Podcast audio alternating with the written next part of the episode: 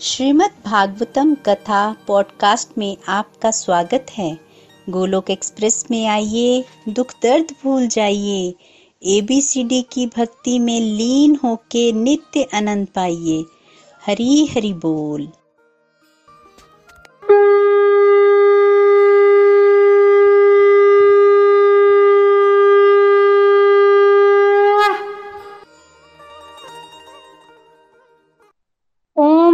भगवते वासुदेवाय, ओम नमो भगवते वासुदेवाय, ओम नमो भगवते वासुदेवाय। श्रीमद भागवतम की जय, गौर निताई की जय, श्री श्री राधा श्याम सुंदर की जय। हरे कृष्णा कृष्ण कृष्ण हरे हरे, हरे राम राम राम हरे हरे। हरे कृष्णा कृष्ण कृष्ण हरे राम राम राम हरे हरे। कृष्णा कृष्ण हरे राम राम राम हरे हरे। Busy through the body, free as the soul. Hari Hari Bol, Hari Hari Bol. Transform the world by transforming yourself. Radhe Krishna. So Hari Hari Bol everyone. Hari Hari Bol. So basically हम लोग श्रीमद भागवतम जो है वो शुरू करने जा रहे हैं। श्रीमद भागवतम कैंटो 1 और कैंटो 1 का जो है इसका पहला अध्याय आज हम करने जा रहे हैं। तो स्टार्टिंग जो है वो कहाँ से हुई? मंगलाचरण से हुई, मंगल आचरण। तो बेसिकली जब भी हम कोई शुभ कार्य करते हैं मंगल आचरण जरूर करते हैं, मंगलाचरण बोलते हैं। जब भी हम कोई शुभ कार्य करते हैं तो हमें ऐसे लगता है कि उसमें कोई विघ्न आ सकते हैं, और आते भी हैं, इसलिए मंगलाचरण जो है वो जरूर करते हैं हम लोग। और जैसे कई बार तो ऐसे होता है कि कोई व्यक्ति जैसे ध्यान करता है तो देवता लोग भी आके उसमें विघ्न डालते हैं, क्योंकि देवताओं को ये लगता है कि कहीं ये इतना भजन ना कर ले कि ये मेरे ही समान हो जाए, तो उसमें भी विघ्न आ जाता है। तो इस तरह से होता है, तो इसलिए मंगलाचरण करना बहुत ही आवश्यक है। मंगलाचरण में क्या होता है? बेसिकली जिसका आचरण मंगल है उसका हम मनन और चिंतन करते हैं, इसी को ही मंगलाचरण कहते हैं। जिसका आचरण मंगल है उसका मनन और चिंतन करना मंगलाचरण कहलाता है। और आचरण किसका मंगल है? वो एकमात्र भगवान ही है, भगवान श्री कृष्ण। देखा जाए तो हमने पहले भी डिस्कशन की है कि जहां से श्रीमद भागवत गीता खत्म होती है वहां से श्रीमद भागवतम जो है वो आरंभ होती है। तो भगवत गीता के अंत में भगवान ने कहा है कि मेरी शरण में आओ, मैं तुम्हें सब पापों से मुक्त कर दूंगा। तो बेसिकली भगवान पूर्ण पुरुषोत्तम है, श्री कृष्ण है, हमें उनकी शरण में जाना है। यहाँ से भगवत गीता जो है वो कंक्लूड होती है, और श्रीमद भागवतम यहाँ से शुरू होती है कि भगवान पूर्ण पुरुषोत्तम है और भगवान ने किया क्या इस धरती पर आके, क्या क्या लीलाएं की। ठीक है, सबसे पहले तो भगवान का इस धरती पर आना ही मन जीवों पर कृपा है। नित्य निकुंज में गोलोक धाम में क्या लीला हो रही है ये जीवों को कैसे पता चलेगा? ये तो भगवान की करुणा है ना कि भगवान इस धरती पर आए, उन्होंने वो लीला करके बताई हमें अट्रैक्ट करने के लिए। और उन्होंने यहाँ पर आके ये कहा कि ये तो 1% है, ये जो आनंद आपको मिल रहा है ये उसका 1% है, 100% तो गोलोक वृंदावन में मिलेगा। तो एक ट्रेलर भगवान ने हमें दिखाया, ट्रेलर जैसे टीवी में नहीं आता कि ये ट्रेलर है और मूवी तो आप पूरी देखेंगे 3 घंटे की और ट्रेलर 5 मिनट का होता है। उसी तरह से भगवान जब इस धरती पर आए और हमने उनकी लीलाएं सुनी, उसमें हमें जो आनंद मिला भगवान कहते हैं ये 1% है, बाकी का 99% तो मैंने अभी बताया ही नहीं, वो जब वहां आओगे तो आपको पता चलेगा। तो बेसिकली मनुष्य भी क्रिया करता है, काम करता है, भगवान भी यहाँ आकर कुछ करते ही है। तो क्रिया और लीला में अंतर होता है, हम जो करते हैं उसको क्रिया कहते हैं, भगवान जो करते हैं वो लीला। तो जीव जो करता है वह क्रिया, भगवान जो करे वह लीला। और क्रिया जो है वो बंधन का कारण है, क्योंकि हमने क्रिया के साथ बड़ी सारी आसक्तियां जोड़ी होती हैं, हमारा स्वार्थ भी होता है। कई बार अहंकार के वश आकर हम क्रिया करते हैं, काम करते हैं, तो उसमें बड़े सारी चीजें हो जाती हैं, इसलिए वो बंधन का कार्य करता है। और भगवान जो करते हैं वो लीला है, और उसको जब हम श्रवण करते हैं तो वो हमें मुक्त कराती है, क्योंकि भगवान जो है वो फ्री है ना, एक तरह से पूर्ण पुरुषोत्तम है, तो उन आनंद स्वरूप है। तो उनको जब हम याद करते हैं, उनकी लीला के बारे में सुनते हैं, तो वो हमें मुक्त कराती है। तो बेसिकली मंगलाचरण की बात हो रही थी कि मंगलाचरण 3 तरह का होता है। मंगलाचरण में सबसे पहले तो नमस्कार किया जाता है अपने इष्ट देव को, दूसरा वस्तु निर्देश होता है मंगलाचरण में, भूमिका बोलते हैं जिसको, और तीसरा होता है आशीर्वाद। तो मंगलाचरण 3 तरह का होता है, नमस्कार, वस्तु निर्देश या विषय वस्तु भूमिका भी बोलते हैं इसको, और साथ ही साथ आशीर्वाद। तो सबसे पहले होता है प्रणाम, नमस्कार किया जाता है किसको? देखिए बड़ा अच्छा श्रीमद भागवतम का प्रथम श्लोक है जिसमें लास्ट में कहा गया है सत्यम परम धीमहि। ये बहुत इंपॉर्टेंट है, मुख्य है इसमें। बेसिकली एक बार कहीं पर श्रीमद भागवतम की कथा हो रही थी 7 दिन के लिए, तो जो वक्ता थे ना उन्होंने प्रथम श्लोक पढ़ा और इस पे व्याख्या करने लगे सत्यम परम धीमहि पर। पूरा टाइम जो है वो खत्म हो गया पर वो इस श्लोक से आगे नहीं बढ़ पाए। श्रीमद भागवतम की कथा तो कही नहीं, और जब उनसे लास्ट में पूछा गया कि आपने कथा तो कही नहीं, इसी श्लोक पर आप अटके रहे, तब उन्होंने बोला कि इस श्लोक का अर्थ इतना गहरा है कि अगर मैं 1 महीना या 1 साल भी कथा करने के लिए बैठूं तो इसी श्लोक पर बात कर सकता हूं। तो सी कितना गहरा मतलब है इसका, बहुत गहरा है। क्या मतलब इसका? सत्यम, सबसे पहले बात की गई सत्यम। सत्यम मतलब सत्य, परम सत्य। और हमने लास्ट टाइम भी डिस्कशन की थी कि परम सत्य तो केवल श्री कृष्ण ही है। धीमहि का मतलब ध्यान लगाना, तो हम भगवान श्री कृष्ण जो कि परम सत्य हैं उन पर ध्यान लगा रहे हैं। भगवान पर बेसिकली ध्यान लगाने की बात हुई है। सत्य के विषय में हमने पहले भी डिस्कशन की। सत्य वो जो हर समय रहे, हर काल में रहे, जिसका कभी भी नाश ना हो, उसको सत्य बोलते हैं। और वो भगवान ही है, क्योंकि भगवान जो है वो जब चतुर्थ श्लोक की श्रीमद भागवतम का ज्ञान देते हैं तो उसके पहले श्लोक में बोलते हैं अहमेव समेवाग्रह, कि पहले भी मैं था, बीच में भी मैं हूँ और अंत में भी मैं रहूंगा। जब सृष्टि नहीं थी तब भी मैं था, और जब सृष्टि चल रही है तब भी मैं ही सत्य हूँ, और जब सृष्टि का अंत हो जाएगा तब भी भगवान ही रहेंगे, बाकी कुछ नहीं बचेगा। श्लोक की व्याख्या जब चतुर्थ श्लोक की श्रीमद भागवतम हम पढ़ेंगे तब करेंगे। तो सत्य मतलब जो सत्य है। अब देखा जाए तो जीव भी सत्य है, जीव भी हमेशा रहता है, पर जीव का ये जो शरीर है वो सत्य नहीं है, क्योंकि जीव हमेशा रहता है पर वो इस रूप में नहीं रहता, उसके शरीर बदलते रहते हैं। तो शरीर जो है वो सत्य नहीं है, बिल्कुल सत्य नहीं है। तो सत्यम परम धीमहि की परम सत्य, बेसिकली परम सत्य भगवान को बोला गया है, उनका हम ध्यान करते हैं, ये इस पर बात की गई है।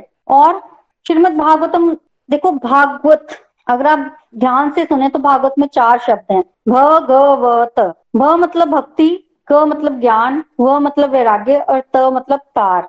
तो ऐसी कथा जो भक्ति ज्ञान और वैराग्य देकर हमें तार देती है उसी को भागवत कहते हैं।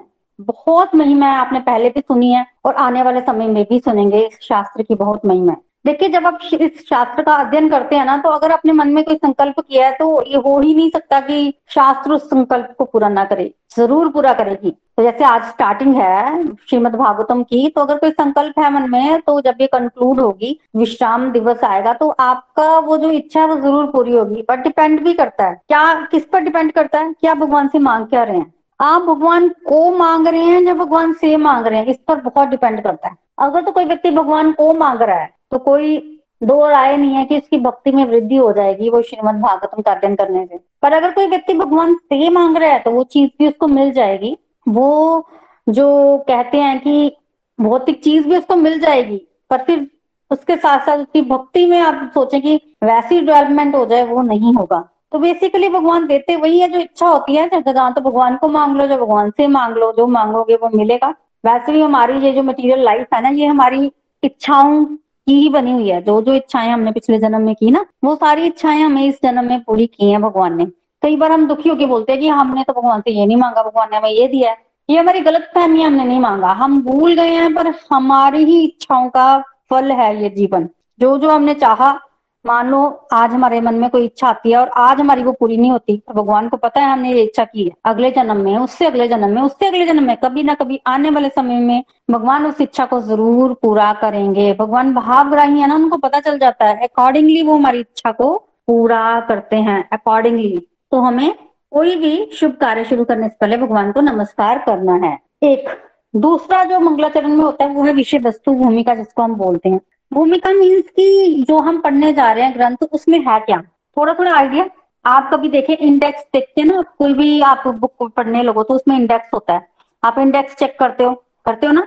इनफैक्ट अभी भी हम मार्केट में जाएं, कोई हमने ग्रंथ ही लेना है, तो सबसे पहले तो इंडेक्स ही देखी जाती है कि इंडेक्स में जो चीजें हैं वो अच्छी लग रही है, क्या विषय वस्तु है, इस ये जो हम शास्त्र ले रहे हैं इसमें है क्या क्या। अगर जो हमें चाहिए वो है इंडेक्स से ही तो देखते हैं, तो फिर हम लोग जो है इसको लेंगे, अदरवाइज नहीं लेंगे।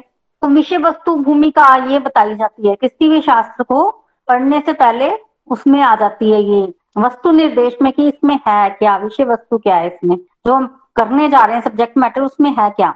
जब हम भगवत गीता पढ़ते हैं तो उससे पहले भी बताया जाता है, भूमिका है 30 पेजेस की अगर आप देखें तो। उसी तरह से जब हम श्रीमद भागवतम का अध्ययन करने जाते हैं तब भी भूमिका में बताया जाता है कि इस पूरे शास्त्र में बताया क्या जाएगा, पूरे शास्त्र में हमें भगवान की लीलाओं के बारे में बताया जाएगा। तो पूरा का पूरा बताया गया भूमिका में कि हमें क्या बताया जाएगा। महात्म अभी हमने सुना, नारद भक्ति ज्ञान वैराग्य की कथा सुनी, धुंधुकारी की कथा सुनी। तो क्या इन कथाओं को सुनकर थोड़ा आइडिया लग जाता है कि शास्त्र में क्या बताया जाएगा और किस तरह का शास्त्र होगा। तो थोड़ा बहुत आइडिया जो है वो मंगलाचरण में ही बताया जाता है, सब्जेक्ट मैटर बताया जाता है। तीसरा मंगलाचरण में जो आता है वो है आशीर्वाद। आशीर्वाद मतलब कि जो राइटर है ना, ऑथर, वो आशीर्वाद देता है इसको, उन डिवोटीज को, उन भक्तों को कि जो कोई भी इस शास्त्र को पढ़े, मेरा आशीर्वाद है कि उसको ये शास्त्र समझ भी आए। तो आशीर्वाद दिया जाता है जो वो विषय में उस ग्रंथ को पढ़ने वाले हैं कि इनको ये ग्रंथ समझ में आए। और भगवान से प्रार्थना भी की जाती है कि हे भगवान, कोई भी इस शास्त्र को पढ़े उसकी बुद्धि में आना, उसको समझाना, उसको क्लैरिटी हो इस शास्त्र की। तो जो ऑथर है वो भक्तों के लिए इतना दयालु होता है कि भक्तों के लिए वो पहले ही मांग लेते हैं भगवान से कि हमारा आशीर्वाद है उनको जो इस शास्त्र को पढ़ेंगे। तो इस तरह से बहुत ही सुंदर मंगलाचरण जो है वो किया है। देखिए, मंगलाचरण बहुत जरूरी है। अगर आप ध्यान से देखें तो भागवतम के 1st चैप्टर 2nd चैप्टर को ध्यान से स्टडी करें तो पहले वेद व्यास जी का नमस्कार किया गया है। वेद व्यास जी को मंगलाचरण में बहुत सुंदर, शुकदेव गोस्वामी को नमस्कार किया गया है। इसके अलावा सूत शौनक संवाद में सूत जी को नमस्कार किया गया है। और सूत जी ने जब कथा आरंभ की तब भी उन्होंने मंगलाचरण किया है। तो कितने सारे मंगलाचरण हो गए, कितने सारे मंगलाचरण हर जगह हुआ है, सबको नमस्कार किया गया है। तो बेसिकली हमने पहले भी डिस्कशन की थी कि शौनक आदि ऋषि मुनि नैमिषारण्य में 88,000 ऋषि मुनि थे। इनके अग्रणी शौनक जी थे। वो 1,000 वर्षों के लिए नैमिषारण्य नामक क्षेत्र में यज्ञ करने की इच्छा से एकत्र हुए। प्रण लेकर के 1,000 वर्षों तक यज्ञ करेंगे, वो नैमिषारण्य में इकट्ठे हो गए। वहां पर इकट्ठे होकर यज्ञ कर रहे थे। एक दिन वहां सूत गोस्वामी आए। सूत गोस्वामी को देखकर सब बड़े प्रसन्न हुए। और सूत गोस्वामी को पहले तो उन्होंने बड़ा आदर सत्कार किया, फिर उनको रेस्ट करने को दिया और उसके बाद उनको कहा कि आप हमें कथा श्रवण करवाइए। तो क्या करते थे वो लोग, 1,000 वर्षों के लिए दिन में तो उन्होंने यज्ञ करते रहना, शाम को उन्होंने रात को कथा श्रवण करनी। सूत गोस्वामी थे, क्योंकि सूत गोस्वामी जो थे वो एक्सपर्ट थे, उनको पता था पुराणों के एक्सपर्ट हैं ये। सूत गोस्वामी एक्सपर्ट थे। तो बड़ा प्यारा उन्होंने सूत गोस्वामी को नमस्कार करके प्रश्न पूछे हैं। देखिए, सबसे पहले उन्होंने प्रश्न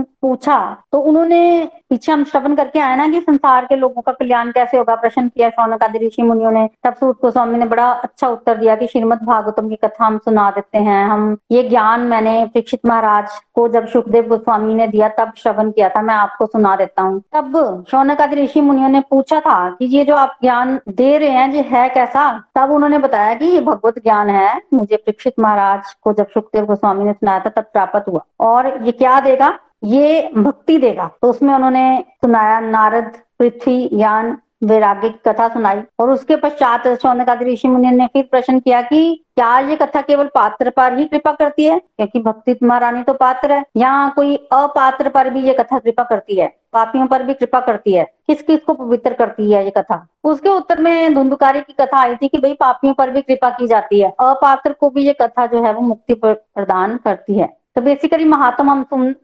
सुनकर आए हैं। महात्म में बड़ा अच्छा बताया गया कि इस कथा में होगा क्या और इस कथा को सुनने से मुक्ति की जो है वो प्राप्ति होती है। अब शौनक आदि ऋषि मुनियों ने सूत गोस्वामी से फिर 6 प्रश्न किए और कहा कि गुरु लोग जो हैं वो अपने शिष्य को गुप्त से गुप्त बात भी बता देते हैं, आप भी हम पर कृपा करिए और हमें बताइए। तो 6 प्रश्न किए। सबसे पहला प्रश्न क्या किया शौनक आदि ऋषि मुनि, सबसे पहले प्रश्न में पूछ रहे हैं सूत गोस्वामी से कि इस कलयुग में मनुष्य के परम कल्याण का साधन बताओ। मनुष्य के परम कल्याण का साधन पूछा कलयुग में। कारण ये है कि कलयुग के लोग जो है ना, एक तो उनकी एज कम है। पहले लोगों की बहुत बड़ी एज होती थी। कलयुग में एवरेज जो एज है ना मनुष्य की वो 100 है, और कलयुग में कम होकर ये 10 साल रह जाएगी। अभी तो फिर भी 50-60 है, कईयों की 70-80 भी होती है, पर ये घट रही है, नित्य निरंतर घट रही है। तो ये घटेगी। और एक तो मनुष्य की आयु कम होती है, दूसरे मनुष्य आलसी होते हैं, बुद्धि भी कम होती है, मनुष्य को वो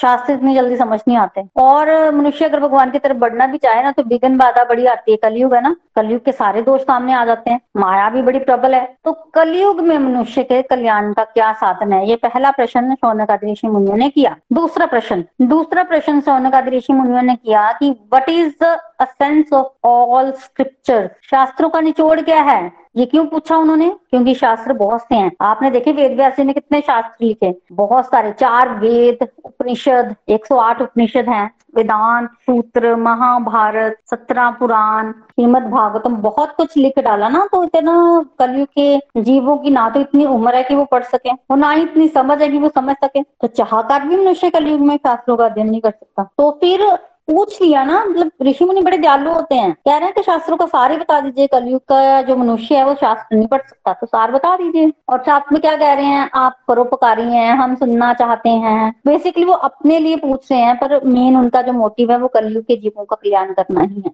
हमें सुनाइए। तो सेकेंड उन्होंने ये पूछ लिया। थर्ड उन्होंने पूछा कि भगवान तो अजन्मा है। तीसरा प्रश्न, भगवान कोई जन्म थोड़ी लेते हैं, फिर भी भगवान इस धरती पर तो आते हैं। और आप आने वाले समय में सुनेंगे कि भगवान देवकी माता के गर्भ में गए और उन्होंने देवताओं ने उनकी स्तुति भी की, तो भगवान फिर आए ना इस धरती पर। तो अजन्मा भगवान है, उन्होंने जन्म क्यों लिया? थर्ड प्रश्न, किस उद्देश्य से आए वो? ये प्रश्न किया। चौथा प्रश्न उन्होंने किया, आए तो आए, आके किया क्या, एक्टिविटीज क्या क्या हैं? आना था उन्होंने तो कोई कारण होगा ना पीछे, क्यों आए उस कारण का वर्णन कीजिए। क्यों धरती पर जन्म लिया भाई, किस उद्देश्य की पूर्ति से गर्भ में आए, धरती पर लीलाएं की, क्यों क्यों पूछा। पांचवें प्रश्न में उन्होंने पूछा कि भगवान जब जन्म लेते हैं तो कुछ कार्य भी करते होंगे, उनके कार्यकलापों के बारे में बताइए ना, और कौन कौन सी लीलाएं की और कौन कौन से अवतार लिए, सारे अवतारों के बारे में बताइए, भगवान के अवतारों के बारे में बताइए। तो सब कुछ ही पूछ लिया बेसिकली। थर्ड, फोर्थ और फिफ्थ प्रश्न में उन्होंने पूछा कि भगवान आए क्यों, जन्म क्यों लिया, लिया तो किया क्या, क्या करने को देश से आए, क्या करते हैं भगवान धरती पर, कौन कौन से अवतार लिए और अवतार लेकर किया क्या क्या। तो भगवान के सारे अवतारों और उनके कारण, उनकी लीलाओं, सब कुछ ही पूछ लिया। क्या प्रश्न को सुनिए, अगर आप इस प्रश्न का उत्तर देना हो तो अगर आप पूरा जीवन भर भी बोलते रहें तो क्या इस प्रश्न का उत्तर दे सकते हैं? सारे अवतारों के सारे कार्यकलाप भगवान के पीछे में ए टू जेड पूछ लिया ना। बहुत विस्तारित प्रश्न है, बहुत विस्तारित। संक्षेप में कोई इसका उत्तर कैसे दे? 6 प्रश्न बेसिकली शौनकादि ऋषि मुनियों ने पूछे। छठा प्रश्न है कि जब भगवान इस धरती को छोड़कर चले गए थे तो धर्म ने किसकी शरण ली? भगवान श्री कृष्ण बनकर इस धरती पर आए थे और उन्होंने लीलाएं की ना, तो जब उनकी लीलाएं जो है उन्होंने समेट ली इस धरती पर से, धरती को छोड़कर चले गए, तब वो धर्म जो था जो भगवान ने इस धरती पर स्थापित किया था, क्योंकि भगवान के जाते ही कलयुग आ गया, तो फिर उस धर्म ने किसकी शरण ली। ये 6 प्रश्न पूछे और ये इतने विस्तारित प्रश्न है ना कि कोई अगर जीवन भर भी बोलता रहे तो भी इनका उत्तर देना जो है वो इतना संभव नहीं है उनके लिए। तो फिर उत्तर में क्या बोलते हैं सूत गोस्वामी? उत्तर में सूत गोस्वामी कहते हैं, सबसे पहले तो सूत गोस्वामी बड़े खुश होते हैं। मंगलाचरण तो उन्होंने किया ही किया। शौनकादि ऋषि मुनियों ने बोला इन्होंने मंगलाचरण किया, जब भी कोई कथा स्टार्ट करेगा मंगलाचरण करेगा ही करेगा। सूत गोस्वामी बोलेंगे वो भी मंगलाचरण करेंगे। उन्होंने शुकदेव जी को नमस्कार किया, वेद व्यास जी को नमस्कार किया। शुकदेव जी ने स्टार्ट किया तो उन्होंने भी मंगलाचरण किया था। तो जो जो कथा श्रवण करवाएगा मंगलाचरण करेगा। शौनकादि ऋषि मुनियों ने किया और करण ने किया। तो मंगलाचरण बहुत इंपॉर्टेंट है, सबने किया। मंगलाचरण तो किया ही किया और साथ ही साथ श्रीमद भागवतम उन्होंने कहा कि मैं तुम्हें सुनाऊंगा, मैंने वहां सुनी थी प्रीक्षित महाराज को जब शुकदेव गोस्वामी ने सुनाई थी, और जितने भी तुम्हारे प्रश्न है उन सबका उत्तर जो है वो श्रीमद भागवतम में है। ये कहकर शॉर्ट में सूत गोस्वामी ने उत्तर दिया, शॉर्ट में 6 के 6 प्रश्नों का उत्तर दे दिया। तो होता हुआ ऐसे कि पहले शॉर्ट में उत्तर दिया, फिर शौनकादि ऋषि मुनियों ने प्रश्न और पूछे और कहा विस्तारित उत्तर दो, तो फिर उन्होंने विस्तार में उत्तर दिया। और उनका विस्तारित उत्तर पूरी की पूरी श्रीमद भागवतम है, कैंटो नंबर 12 तक, 12 कैंटोज, 18,000 श्लोक, 335 अध्याय, पूरे के पूरे इन 6 प्रश्नों के उत्तर हैं। ये जो 6 प्रश्न पूछे ना ये पूरे उनके उत्तर हैं। और कैंटो नंबर 10 में जब भगवान कृष्ण की लीलाएं और उनका कार्यकलाप आते हैं तो वो 5th प्रश्न का उत्तर है भगवान के, क्योंकि 5th प्रश्न में उन्होंने पूछा कि भगवान के कौन कौन से अवतार हुए, उनकी क्या क्या लीलाएं हुई, और भगवान के 24 अवतारों का वर्णन आएगा। और 24 अवतारों की लीलाओं का वर्णन जो है वो पूरी की पूरी श्रीमद भागवतम में है। एक एक करके भगवान के सारे अवतारों को यहाँ टच किया जाएगा, उनकी कथा जो है वो श्रवण करवाई जाएगी। तो पहले तो सूत गोस्वामी बड़े खुश हो गए। उन्होंने कहा कि आपने बहुत ही प्यारा प्रश्न किया है। मैं श्रीमद भागवतम नामक पुराण आपको सुनाऊंगा। ये एक कहते हैं कि रहस्य है, ऐसा नहीं है कि कोई भी इसको सुन ले, नहीं, ये वेदों का सार है। और संसार में जो लोग फंसे हुए हैं ना, वो जब इस शास्त्र का अध्ययन करते हैं तो पवित्र होते हैं, वो पवित्र होते हैं इस शास्त्र का अध्ययन करने से। तो बेसिकली उन्होंने एक एग्जाम्पल दिया कि किसी की कोई चीज खो जाए अंधेरे में तो क्या मिलती है? नहीं मिलती, क्योंकि वहां अंधेरा होता है। तो चीज भी है, आप भी हो, आंखें भी हैं, फिर भी नहीं मिलेगी, अंधेरा होगा। अगर रोशनी होगी तो चीज मिल जाएगी ना। तो वो जो श्रीमद भागवतम है वो उस रोशनी का काम करता है। अंधकार है हमारे अंदर और श्रीमद भागवतम सूर्य रोशनी का काम करता है। जब वो रोशनी उदय होगी तब तो कुछ दिखेगा ना। परमात्मा तो सबके हृदय में है, पर वो अंधकार के कारण दिखे किसी को नहीं रहा। श्रीमद भागवतम जो है वो लाइट का काम करती है, सूर्य का काम करती है, जिससे कि एटलीस्ट हमें अपने हृदय में प्रकाश के कारण भगवान दिखाई देते हैं, भगवान जो है वो दिखाई देते हैं। तो हमें इसी शास्त्र का जो है वो अध्ययन करना है। तो कहते हैं कि मैं भगवान की शरण ग्रहण करता हूँ, शुकदेव गोस्वामी जिन्होंने ये शास्त्र कहा उनकी शरण ग्रहण करता हूँ। और ये जो तुम्हारा प्रश्न है ना, ये पूरे विश्व के कल्याण के लिए है। अगर तुम्हारे इन 6 प्रश्नों का उत्तर कोई भी सुनेगा ना तो उसका कल्याण ही होगा, क्योंकि तुम्हारे प्रश्न बहुत सुंदर है और ये भगवान श्री कृष्ण से संबंधित है और आत्मा की शुद्धि कराने वाले हैं। तो आइए प्रश्नों के उत्तर सुनते हैं। पहला प्रश्न था किया हुआ शौनक आदि ऋषि मुनियों ने कि कलयुग में मनुष्य के कल्याण का क्या साधन है, कलयुग में मनुष्य के कल्याण का क्या साधन है। तो इसके उत्तर में सूत गोस्वामी कहते हैं कि कलयुग में मनुष्य के कल्याण का साधन केवल और केवल भगवान की भक्ति है। केवल और केवल भगवान की भक्ति। कौन सी भक्ति? नित्य और निरंतर जो की जाती है ना, वो भक्ति जीवों के कल्याण की है। कलयुग में अगर मनुष्य को कल्याण करना है तो नित्य निरंतर भगवान की भक्ति करनी है। भक्ति तो हम सब करते हैं, सुबह 5 मिनट की, 10 मिनट की करते हैं ना, पर वो उतना कल्याण नहीं करती मनुष्य का जितना कि नित्य निरंतर अगर हम भक्ति करेंगे तो वो करेगी। एग्जाम्पल से समझते हैं। आपने दाल बनानी है किचन में, कुकर में दाल डाली, नीचे गैस चलाई, 5 मिनट गैस चलाई, फिर गैस बंद कर दी। उसके बाद आप चले गए कहीं, दोपहर को या रात को आए, दाल तो बनी नहीं होगी नेचुरली। आपने फिर गैस चलाई, 5 मिनट, फिर गैस चली रही, फिर बंद कर दी। फिर आप अगले दिन आए, दाल नहीं बनी हुई, फिर 5 मिनट गैस चलाई, फिर आप कहीं चले गए, फिर बंद कर दी गैस। ऐसा करोगे तो जिंदगी भर वो दाल खाने को नहीं मिलेगी। 5 मिनट अगर गैस चलाओगे तो क्या दाल मिलेगी खाने को? नहीं मिलेगी। दाल खानी है तो क्या करना पड़ेगा? गैस को जलाकर रखना पड़ेगा नित्य और निरंतर, तब तक जब तक दाल बन नहीं जाती। एक बार दाल बन गई तो उसको आप सुबह खाओ, दोपहर को खाओ, चाहे रात को खाओ। तो कहने का मतलब कि अगर आपने खाना भी खाना है, दाल भी बनानी है, तो नित्य निरंतर गैस नीचे जलाकर रखनी पड़ती है। अग्नि चाहिए नित्य निरंतर, नहीं तो खाना भी नहीं बनेगा। तो फिर अगर हमें अपना कल्याण करना है तो क्या 5-10 मिनट की भक्ति से हमारा कल्याण हो जाएगा? कि हमें भी नित्य निरंतर भक्ति करनी पड़ेगी तब तक जब तक ये हमारा कल्याण हो नहीं जाता। तो नित्य निरंतर से समझिए कि ये जरूरी है। नित्य निरंतर अगर हम भक्ति करेंगे तो फिर हम परमेश्वर को प्राप्त कर सकते हैं। और उसका उपाय क्या है? नित्य निरंतर भक्ति होगी कैसे? उपाय है नाम जप। भगवान के नाम का जप अगर आप निरंतर करते रहो तो वो भक्ति में आता है। नाम जप ही इसका उपाय है। कलयुग में यही एक साधन है। कॉन्टिन्यूसली भगवान के नाम का जप करो तो मनुष्य का कल्याण हो जाएगा। दूसरा प्रश्न शौनक आदि ऋषि मुनियों ने पूछा था कि what is the sense of all scripture, शास्त्रों का सार क्या है। तब उन्होंने बताया उत्तर में कि परम सत्य को जानना ही शास्त्रों का सार है। परम सत्य कौन है? अभी हम पीछे पढ़ के आए मंगलाचरण में, भगवान श्री कृष्ण तो परम सत्य हैं। तो भगवान श्री कृष्ण को जानना ही शास्त्रों का सार है। कैसे जाना जाए भगवान श्री कृष्ण को? देखिए, इसको हम एक एग्जाम्पल से समझते हैं। जिसको हम ब्रह्म, परमात्मा और भगवान, परम सत्य को बेसिकली 3 कैटेगरी में रखा जाता है। ट्रेन के एग्जाम्पल से समझिए। 3 व्यक्ति खड़े हैं और सामने से ट्रेन आ रही है। 3 व्यक्ति खड़े, सामने से ट्रेन आ रही है, ट्रेन का इंतजार कर रहे हैं। तीनों ने ट्रेन कभी नहीं देखी। अब दूर से ट्रेन आती है, किसी ने बताया वो ट्रेन आ रही है। पहला व्यक्ति देखता है ट्रेन आ रही है। जब ट्रेन आती है तो क्या दिखता है? लाइट दिखती है ट्रेन की, दूर से लाइट दिखती है ना, पहले तो लाइट ही दिखती है। एक व्यक्ति ने देखा और ट्रेन आ गई, और लाइट, ट्रेन तो लाइट है, वो नाचने लग पड़ता है। ट्रेन लाइट है, लाइट है, लाइट है, और चला जाता है। उस व्यक्ति की मेमोरी में क्या है? ट्रेन जो है वो लाइट है। ठीक है, इसको बोलते हैं ब्रह्मवादी। ब्रह्म, जो लोग ब्रह्म को मानते हैं, निराकार ब्रह्म को, उनके हिसाब से लाइट ही सब कुछ है। उन्होंने ऐसा माना। कई बार आपने देखा होगा कि कोई व्यक्ति आंख बंद करके, आंखों के बीच में ध्यान लगा के कुछ देखने की कोशिश करता है। क्या? रोशनी, वो लाइट देखने की कोशिश करता है। सुना होगा आपने, मैंने भी सुना हुआ है। वो लाइट क्या है बेसिकली? देखिए, भगवान जो है ना वो सेल्फ इफल्जेंट है, मतलब भगवान के शरीर से किरणें निकलती हैं। और वो किरणें भगवान के धाम को प्रकाशित करती हैं। ये आपने श्रीमद भागवत गीता में भी पढ़ा है। श्रीमद भागवत गीता में तो भगवान के शरीर से किरणें निकलती हैं, जिससे भगवान का धाम हमेशा स्वयं प्रकाशित रहता है। वहां किसी सूर्य चंद्र की जरूरत नहीं होती, वहां किसी लाइट की जरूरत नहीं होती, वहां पर कभी अंधेरा नहीं होता, क्योंकि भगवान वहां रहते हैं और भगवान के शरीर से किरणें निकलती हैं। वो किरणें भगवान के धाम से निकलकर बाहर भी आ जाती हैं। और जो किरणें बाहर आती है ना, उसको हम निराकार ब्रह्म या ब्रह्म ज्योति भी बोलते हैं, क्योंकि वो भगवान से निकली हुई किरणें हैं।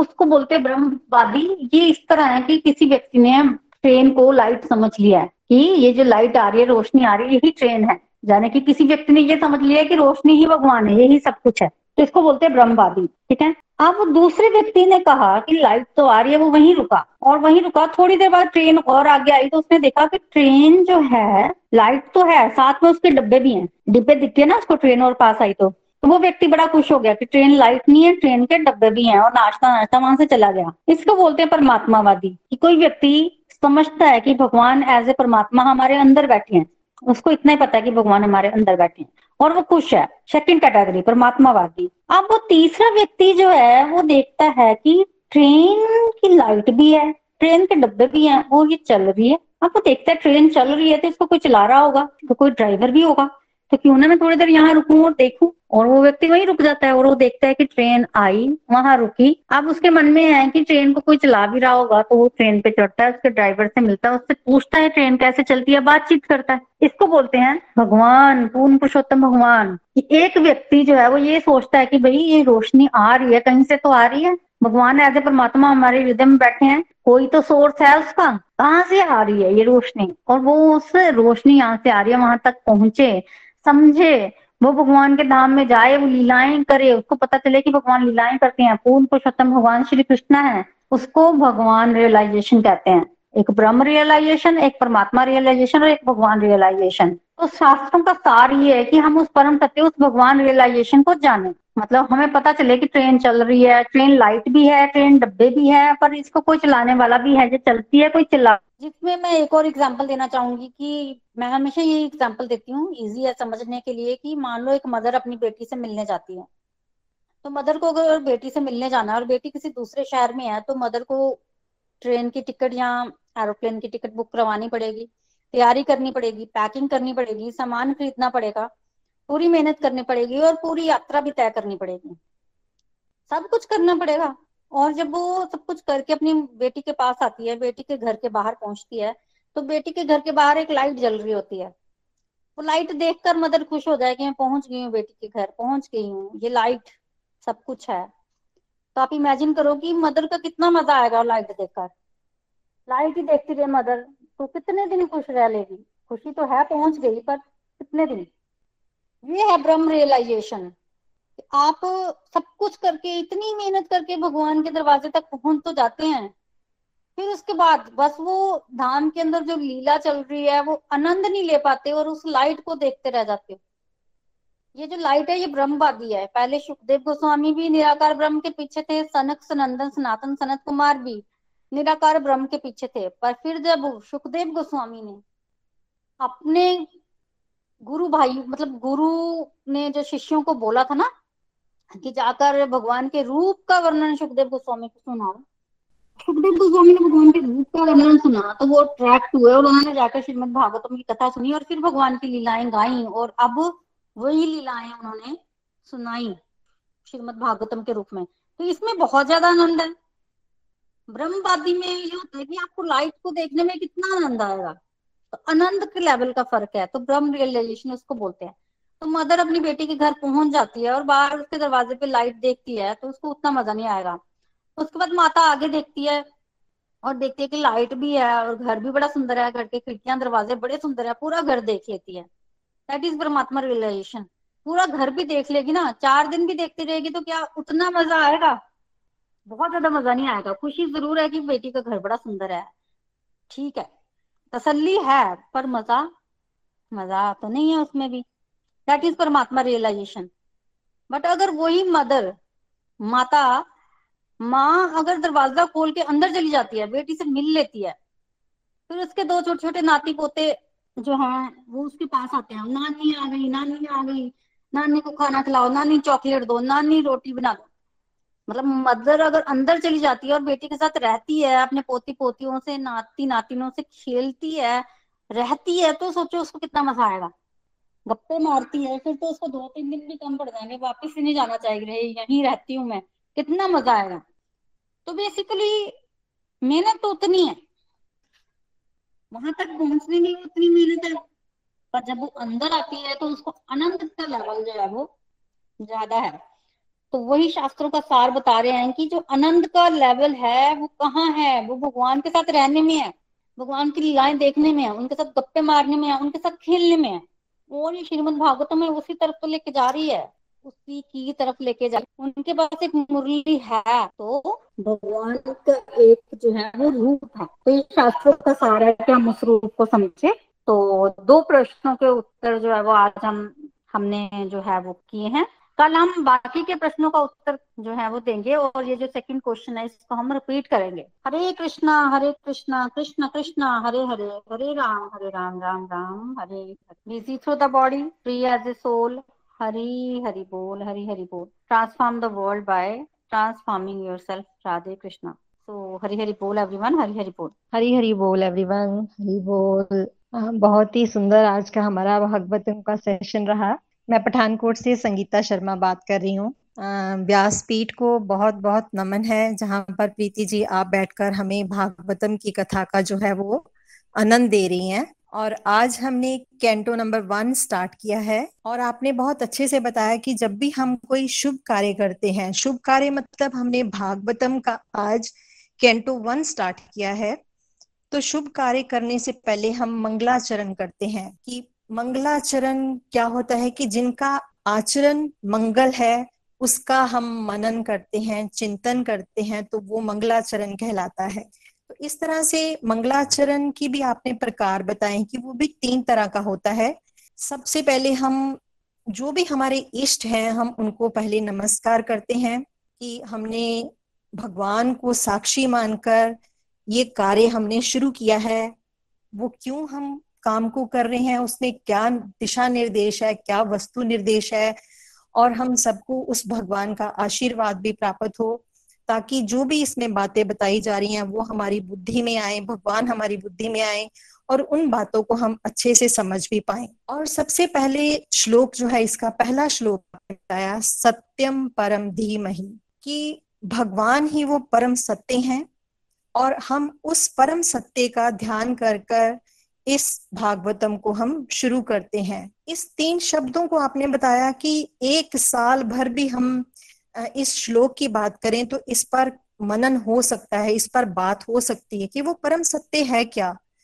वो भगवान कृष्ण ही पूर्ण पुरुषोत्तम सत्य हैं और उनको जानना बहुत मुश्किल है, लेकिन उनकी कथा को श्रवण करना, उनकी लीलाओं में प्रवेश करना, उसमें जब हम करते हैं तो हमें आनंद की प्राप्ति होती है। और भागवतम का भी आपने बड़ा अच्छा अर्थ बताया हमने, आपने कि उसमें जो 5 शब्द हैं, कैसे भ से हमें भक्ति मिलती है, ग से हमें ज्ञान, व से हमें वैराग्य और त से हमें ये तार देती है। मीन्स जिसके जीवन में भक्ति आ जाती है वो ज्ञान भी आ जाता है, वैराग्य भी आ जाता है और उसको सुनकर इंसान कोई भी अपने जीवन में तर सकता है। और भागवतम की जब हम कथा सुन रहे हैं तो हम अपने मन में सभी कुछ ना कुछ संकल्प करें। क्या संकल्प करना है वो भी आपने बताया कि या तो हम भगवान को मांग लें या फिर भगवान से मांग लें। भगवान से हम जो भी मांगेंगे वो हमारा निश्चित रूप से पूर्ण होगा। ये भी आपने बताया कि ये भागवतम है ही ऐसी कि हम कोई भी भौतिक वस्तु की मांग करते हैं तो हमें जरूर मिल जाएगी, लेकिन अगर हमें पता है तो क्यों ना हम भगवान से उनकी भक्ति ही मांगे।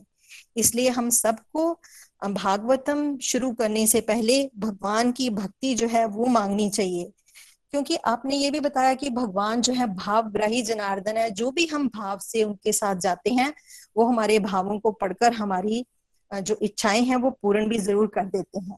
और कथा को आगे बढ़ाते हुए आपने बताया कि शौनक आदि ऋषि मुनि जो 88,000 हैं वो नैमिषारण्य में 1,000 वर्ष तक इकट्ठे हुए हैं, यज्ञ करते हैं दिन को और रात को वो कथा श्रवण करते हैं। और शौनक आदि ऋषियों जी ने सूत जी से 6 प्रश्न किए हैं, जो 6 प्रश्न आपने बताए और उसके उत्तर जो है अभी हम 2 का ही कर पाए हैं। पहला प्रश्न था कि इस कलयुग में मनुष्य के परम कल्याण का साधन क्या है। तो कलयुग में जैसे आपने बताया कि मनुष्य की एज बहुत कम है, शास्त्रों में पहले तो उसको इंटरेस्ट नहीं होगा, अगर होगा भी तो माया इतनी प्रबल है कि उसको जल्दी से समझ नहीं आ पाएंगे। तो उसके उत्तर में सूत जी ने हमें बताया है कि केवल और केवल भगवान की भक्ति ही एक साधन है जिससे हमारा परम कल्याण जो है हो सकता है। और वो भक्ति कैसी होनी चाहिए? नित्य और निरंतर भक्ति तो हम भारत में पैदा होने वाले सभी करते हैं, लेकिन हमें इस तरह की भक्ति करनी है कि कभी भी वो हमारे अंदर से जो आग है भक्ति की वो बुझनी नहीं चाहिए। और सेकेंड प्रश्न आपने बताया कि सारे शास्त्रों का जो निचोड़ है वो क्या है, कि उसका बताया कि आपने उस परम सत्य को जानना ही सारे शास्त्रों का निचोड़ है। भगवान की सेवा करना, उस पूर्ण पुरुषोत्तम भगवान को जानना ही सारे शास्त्रों का सार है। और बहुत अच्छे से आपने एग्जाम्पल भी उसमें बताए, ब्रह्मवादी, परमात्मावादी और पूर्ण पुरुषोत्तम भगवान, और एक बेटी और माँ की एग्जाम्पल बताकर भी आपने हमें इसको बहुत अच्छे से क्लैरिफाई किया है। और जो अगले 4 प्रश्न हैं वो हैं कि भगवान इस धरती पर क्यों आते हैं, क्यों जन्म लेते हैं, किस उद्देश्य से आते हैं और उनके आने का कारण क्या होता है, किस किस उद्देश्य की पूर्ति के लिए आते हैं, और भगवान ने कौन कौन से अवतार लिए और उन अवतारों में क्या क्या किया उन्होंने, ये हम डिटेल से आगे पढ़ेंगे। भगवान के जैसे 24 अवतार हैं, हर एक अवतार की जो कथा है वो आप डिटेल से हमें समझाएंगे भी।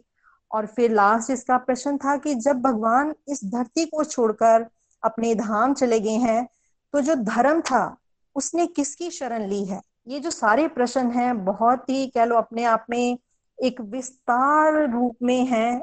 अगर हम जीवन भर भी इनके उत्तरों को खोजने की कोशिश करेंगे तो शायद हमें ना मिल पाए, लेकिन आपके मुख से हम रोज यहाँ कुछ ना कुछ कथा श्रवण करते हैं तो हम सभी का यहाँ पर कल्याण हो सकता है।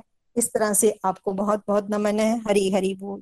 हरी हरी बोल। संगीता जी ब्यूटीफुली आपने कथा की समरी दी है, बिल्कुल बहुत बढ़िया आपने बोला है। इतना हमें याद रखना है कि इसमें भगवान की लीलाएं, कथाएं वगैरह जो है वो बताई गई हैं। हरी हरी बोल, हरी हरी बोल, ब्यूटीफुल समरी, हरी बोल। आगे बढ़ते हैं, हमारे साथ अनीता जी हैं जम्मू से। अनीता। हरी हरी बोल जी, जय श्री कृष्ण। प्रीति जी, आज का सत्संग जो था वो बहुत ही दिव्य था और सुनकर बहुत ही आनंद आया। और मेरी आज की लर्निंग जो रही आज के भागवतम के सत्संग से, वो मैंने यही सीखा कि जैसे कि आपने स्टार्टिंग में बताया था कि हम जो है वो भगवान की लीलाएं होती हैं और हम क्रियाएं करते हैं। देखो कितना डिफरेंस है इस बात में कि जो अगर भगवान अवतार लेते हैं तो भगवान का अवतरण हो रहा है, हम जन्म लेते हैं, भगवान लीलाएं कर रहे हैं। भगवान इसलिए लीलाएं कर रहे हैं, जो मुझे समझ में आया कि भगवान 3 गुणों से ऊपर हैं। वो हमें समझाने के लिए ये सब जो भी लीलाएं करते हैं वो मनुष्य को समझाने के लिए, उनके क्वेश्चंस के आंसर के लिए करते हैं। लेकिन जो हम मनुष्य हैं ये क्रियाएं करते हैं, अपने मनमाने ढंग से चली जा रहे हैं। हमें अगर समझ ही नहीं है कि हमें किस तरफ चलना है, कौन सा रास्ता हमारे लिए बेटर है, हम किस लिए यहाँ पे आए हैं, तो बिल्कुल हमें अपने रास्ते की समझ ही नहीं है, अपने पाथ की समझ नहीं है कि किस पाथ पे हमने चलना है जिससे हम डिवोशन में आगे बढ़ पाए।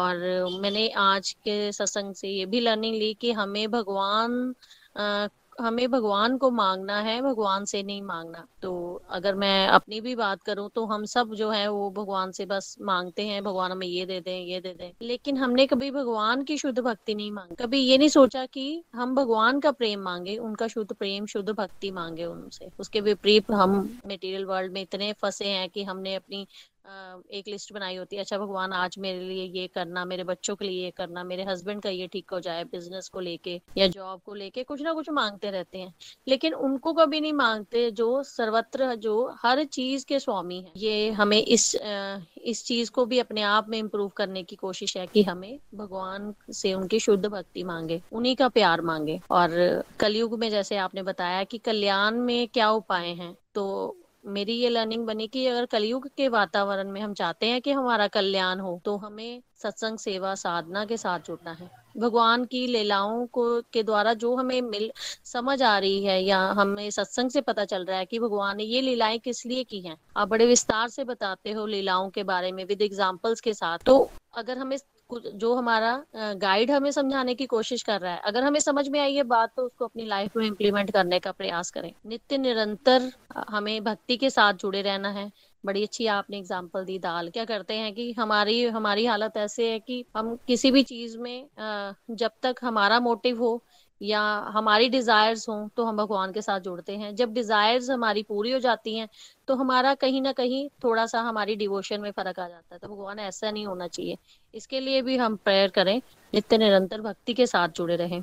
और आज आपने मंगलाचरण, आशीर्वाद, बहुत सारी ऐसी चीजें हैं जो शायद मैं अपने आप को इतना कैपेबल नहीं मानती कि मैं उसको इतना एक्सप्लेन कर पाऊं, और मेरी बुद्धि भी अभी इतनी नहीं है कि उन सब चीजों को समझकर मैं आप सबके साथ शेयर कर पाऊं। लेकिन जो मैंने आज के सत्संग से यही सीखा कि हमें रेगुलरिटी के साथ जो है वो प्रभु का नाम लेना है, चाहे परिस्थितियां कैसी भी हों। हमें जो आपने ब्रह्म परमात्मा भगवान रियलाइजेशन के बारे में बताया, तो बड़ी सारी ऐसी बातें हैं जो हम सुनते हैं, लेकिन हमें कोशिश करनी है कि इन जो भी हम सीखे सत्संग से उसे अपनी लाइफ में जो है वो इम्प्लीमेंट कर पाए। हरी हरी बोल, हरी हरी बोल, हरी हरी बोल। रीता जी बहुत ब्यूटीफुली आपने बताया। देखिए, हमें एसेंस ग्रहण करना हमेशा, सार की किस चीज को ग्रहण करने से हमारा सबसे ज्यादा फायदा होगा। तो अगर हम इतना भी समझ जाए कि हमें नित्य निरंतर भगवान की भक्ति करनी है, नाम जप करना है, तो ये सफिशिएंट है। आज के सत्संग को हम कंक्लूड करते हैं आरती के साथ। श्री भागवत भगवान की है आरती, पापियों को पाप से है तारती। श्री भागवत भगवान की है आरती, पापियों को पाप से है तारती। ये अमर ग्रंथ, ये मुक्ति पंथ, ये पंचम वेद निराला, नव ज्योति जगाने वाला। ये अमर ग्रंथ, ये मुक्ति पंथ, ये पंचम वेद निराला, नव ज्योति जगाने वाला। हरि नाम यही, हरि धाम यही, यही जगमंगल की आरती, पापियों को पाप से है तारती। श्री भागवत भगवान की है आरती, पापियों को पाप से है तारती। ये शांति गीत पावन पुनीत, पापों को मिटाने वाला, हरि दर्श दिखाने वाला। ये शांति गीत पावन पुनीत, पापों को मिटाने वाला, हरि दर्श दिखाने वाला। ये सुख करनी, ये दुख हरनी, श्री मधुसूदन की आरती, पापियों को पाप से है तारती। श्री भागवत भगवान की है आरती, पापियों को पाप से है तारती। ये मधुर बोल जगफंद खोल, सन्मार्ग दिखाने वाला, बिगड़ी को बनाने वाला। ये मधुर बोल जगफंद खोल, सन्मार्ग दिखाने वाला, बिगड़ी को बनाने वाला। श्री राम यही, घनश्याम यही, ये प्रभु महिमा की आरती, पापियों को पाप से है तारती।